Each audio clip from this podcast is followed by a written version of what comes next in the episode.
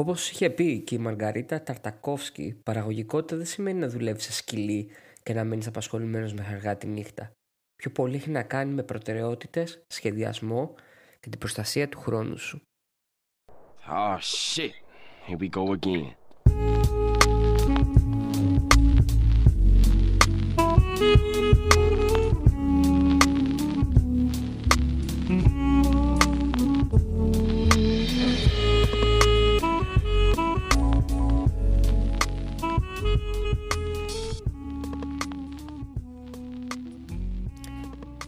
Πραγματικά χρειάζεται για να ζήσεις μια όμορφη ζωή είναι να μπορείς να καταφέρνεις να αποσπάς τα μεγαλύτερα ωφέλη από όλα όσα κάνεις. Όταν φυσικά πάντα αυτό που κάνουμε είναι αυτό που έχει σημασία και εξυπηρετεί τον σκοπό μας. Όλοι έχουμε τον ίδιο χρόνο στη διάθεσή μας, 24 ώρες. Αυτό είναι. Είτε είσαι διευθυντής σε εταιρεία, είτε είσαι μαθητής, είτε είσαι αστροναύτης, αυτό είναι. Πώς λοιπόν κάποια άτομα διαχειρίζονται αυτό το χρόνο υπέρ τους καλύτερα ώστε να έχουν καλύτερα αποτελέσματα. Έτσι βλέπουμε ότι οι πιο πετυχημένοι άνθρωποι είναι πιο παραγωγικοί. Παραδείγματος χάρη ο Tim Cook, ο CEO της Apple.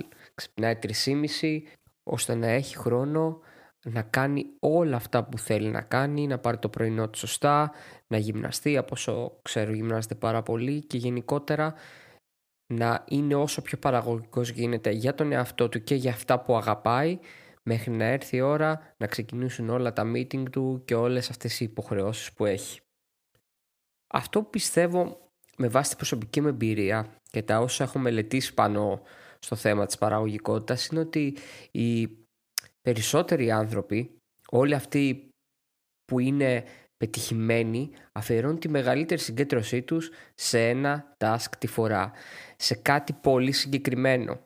Τώρα αυτό το task μπορεί να είναι κάτι πάρα πολύ συγκεκριμένο όπως η παραγωγή ενός προϊόντος. Έτσι. Βάζουν όλη τους συγκέντρωση και όλη τους την ενέργεια πάνω σε ένα συγκεκριμένο πράγμα, σε μία προτεραιότητα.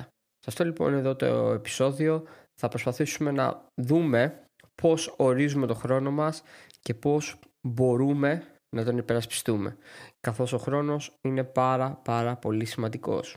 Τι σημαίνει ορίζω το χρόνο μου; Εντάξει, υπάρχουν άτομα που δουλεύουν 12 ώρες τη μέρα σε τρελούς ρυθμούς, ε, γυρίζουν σπίτι, δουλεύουν άλλες 5-6 ώρες και μπορούν να είναι παραγωγικοί, αποδοτικοί.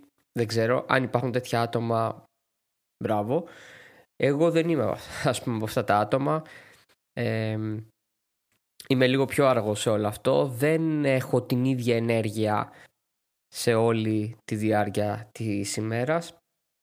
Συνεπώς, αυτό που κάνω για να καταφέρω να μείνω πιο, πιο συγκεντρωμένος και πιο συγκεκριμένος σε αυτό που θέλω να πετύχω είναι ότι ξεκινάω και θέτω προτεραιότητες δύο-τρία σημαντικά πράγματα και ορίζω το χρόνο μου ώστε να είμαι πιο αποδοτικός πάνω σε αυτό το πράγμα στο οποίο δουλεύω και πιστεύω ότι θα εξυπηρετήσει τον γενικότερο σκοπό μου. Όλα τα άλλα είναι δευτερεύοντα. Για να το κάνω αυτό και να έχω τα καλύτερα αποτελέσματα προσπαθώ να λειτουργώ με τρεις, πάνω σε τρία συγκεκριμένα βήματα ή πυλώνες ας πούμε. Το νούμερο ένα είναι ότι σχεδιάζω τις προτεραιότητές μου. Προσπαθώ δηλαδή να σχεδιάσω τις προτεραιότητες έτσι ώστε να εξυπηρετούν το σκοπό μου και να με κρατήσουν ε, στο maximum της παραγωγικότητάς μου. Δεύτερο, ορίζω το χρόνο μου.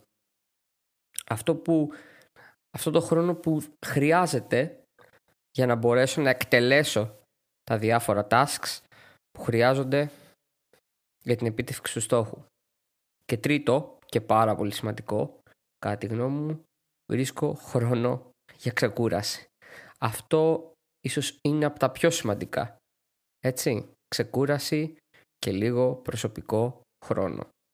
Αλλά θα πάρουμε την αρχή.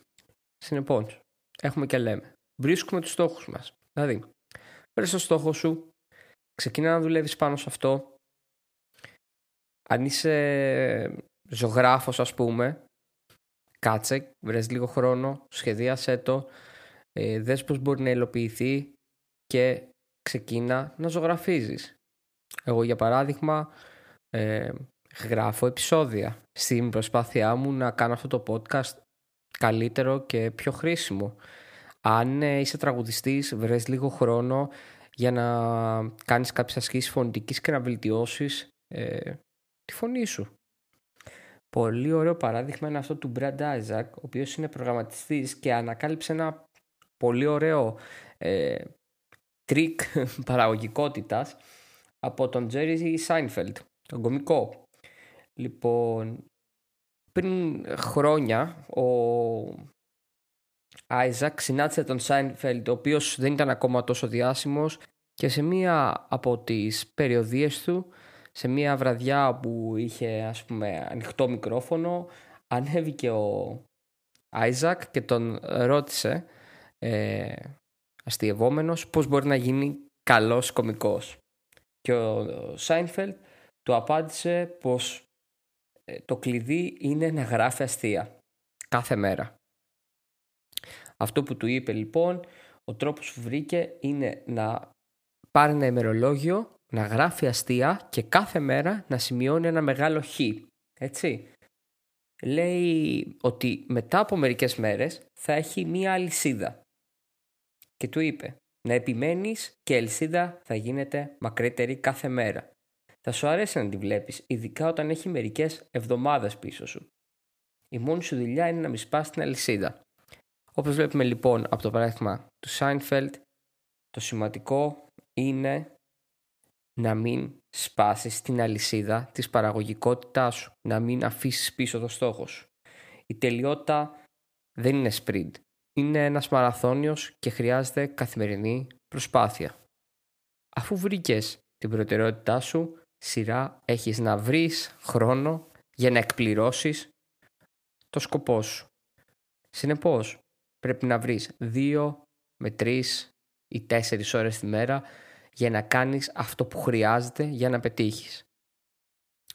Για παράδειγμα, εγώ για να φτιάξω αυτό το podcast αφιερώνω δύο με τρεις ε, ώρες την μέρα να βρω πληροφορίες, ε, να τις συνθέσω, να γράψω το podcast, να κάνω ένα βασικό editing ώστε να μπορέσω να το παρουσιάσω όσο περισσότερη προσπάθεια δίνεις σε κάτι, τόσο μεγαλύτερα είναι τα αποτελέσματα. Το βλέπεις και σε όλους τους διάσημους και πετυχημένους ανθρώπους ότι κάνουν πάρα πάρα πολλά πράγματα και βρίσκουν χρόνο ε, να δουλέψουν πάνω στο ένα πράγμα που θα τους οδηγήσει στο στόχο τους. Και θα μου πεις, για παράδειγμα, Μα αυτός είναι ο Tim Cook. Μα αυτός είναι ο Jeff Bezos, ας πούμε για παράδειγμα. Λογικό είναι να το κάνει. Και εγώ θα ρωτήσω το εξής.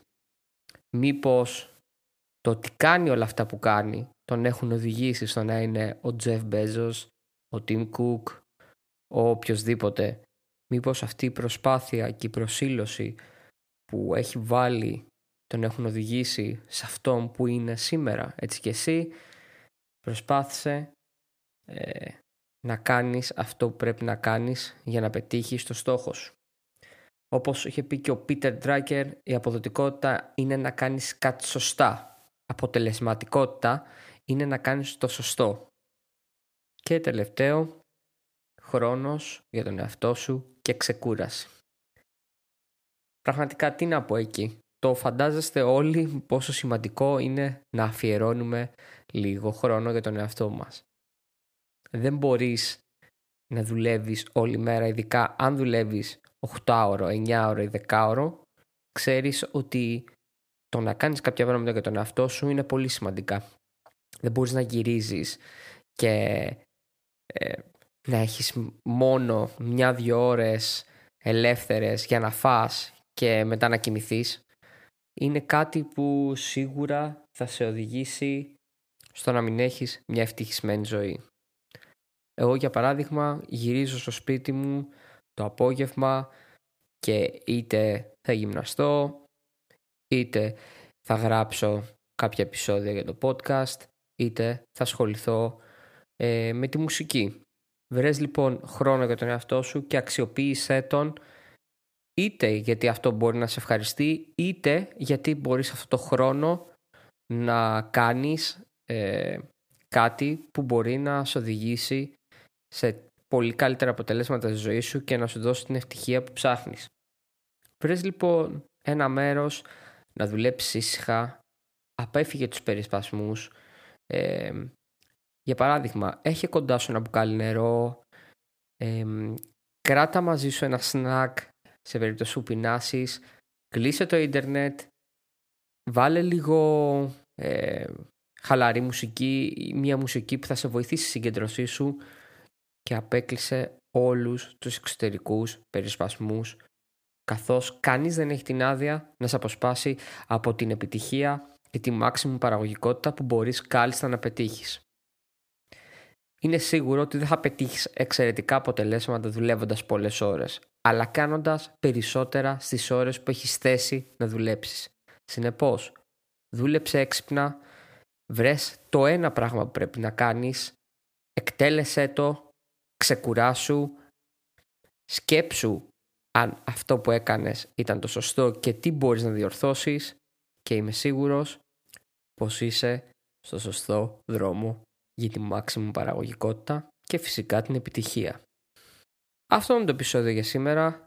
Αν σου άρεσε θα ήταν χαρά μου να το μοιραστείς με κάποιον καθώς είναι τέλειο να βοηθάμε ο ένας τον άλλον και να γινόμαστε καλύτεροι. Είμαι ο Σταύρος και εκπέμπω με μια γωνιά της Αθήνας. Αν με ακούς να θυμάσαι ότι δεν είσαι μόνος και ότι αν μπορώ να το κάνω εγώ, μπορείς να το κάνεις και εσύ. Μέχρι το επόμενο επεισόδιο, γεια. あのさ、好きだ。